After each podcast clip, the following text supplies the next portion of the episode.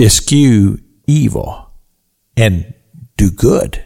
These are the words of our brother Peter as he's given to us in the, the book of First Peter chapter 3. Eschew evil and do good. You may remember that there was a man in the Bible that the scripture says that he eschewed evil. His name was Job. And it talked about how that Job was a man, he, he hated evil. He hated that which was unrighteous.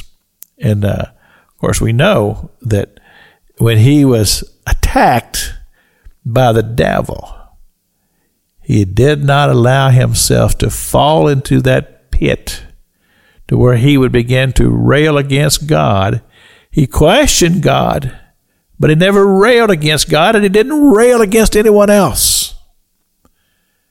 In other words, he penned these words, or this is the words that Job said. He says, For I know that my Redeemer liveth, and that he shall stand upon the latter days of this earth. In other words, through all of his trial, he never abandoned God. He never turned his back on God. He never cursed God, even though his wife told him to. He says, just curse God and just die.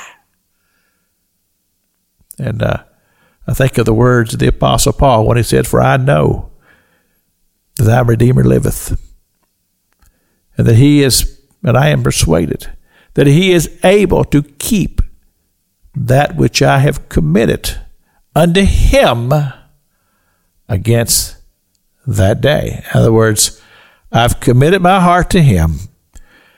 I'm going to trust him regardless of what happens, be it, be it good, be it bad, and though evil come against me, I'm going to stand fast in my belief that I am a child of God and that He loves me dearly.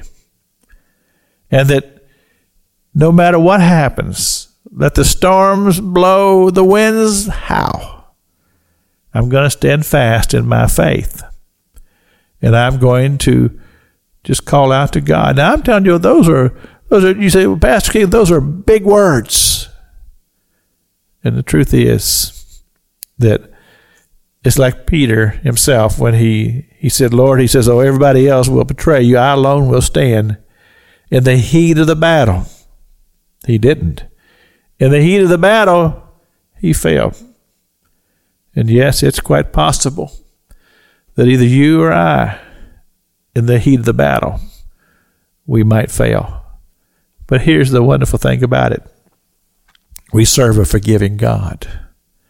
You see, He sets the standard for us when it comes to forgiveness. And even though we might fail, that doesn't mean we're just down and out and there's no hope. Because there's always hope if we're willing to just confess, Lord, I've sinned. Father God, I have failed you. Would you forgive me? And the scripture that we have in, in uh, First John, if we confess our sins, He is faithful and just to forgive us and to cleanse us from all unrighteousness. Such a blessed promise and such a blessed hope. This is Pastor Jack King with the gospel on the radio broadcast.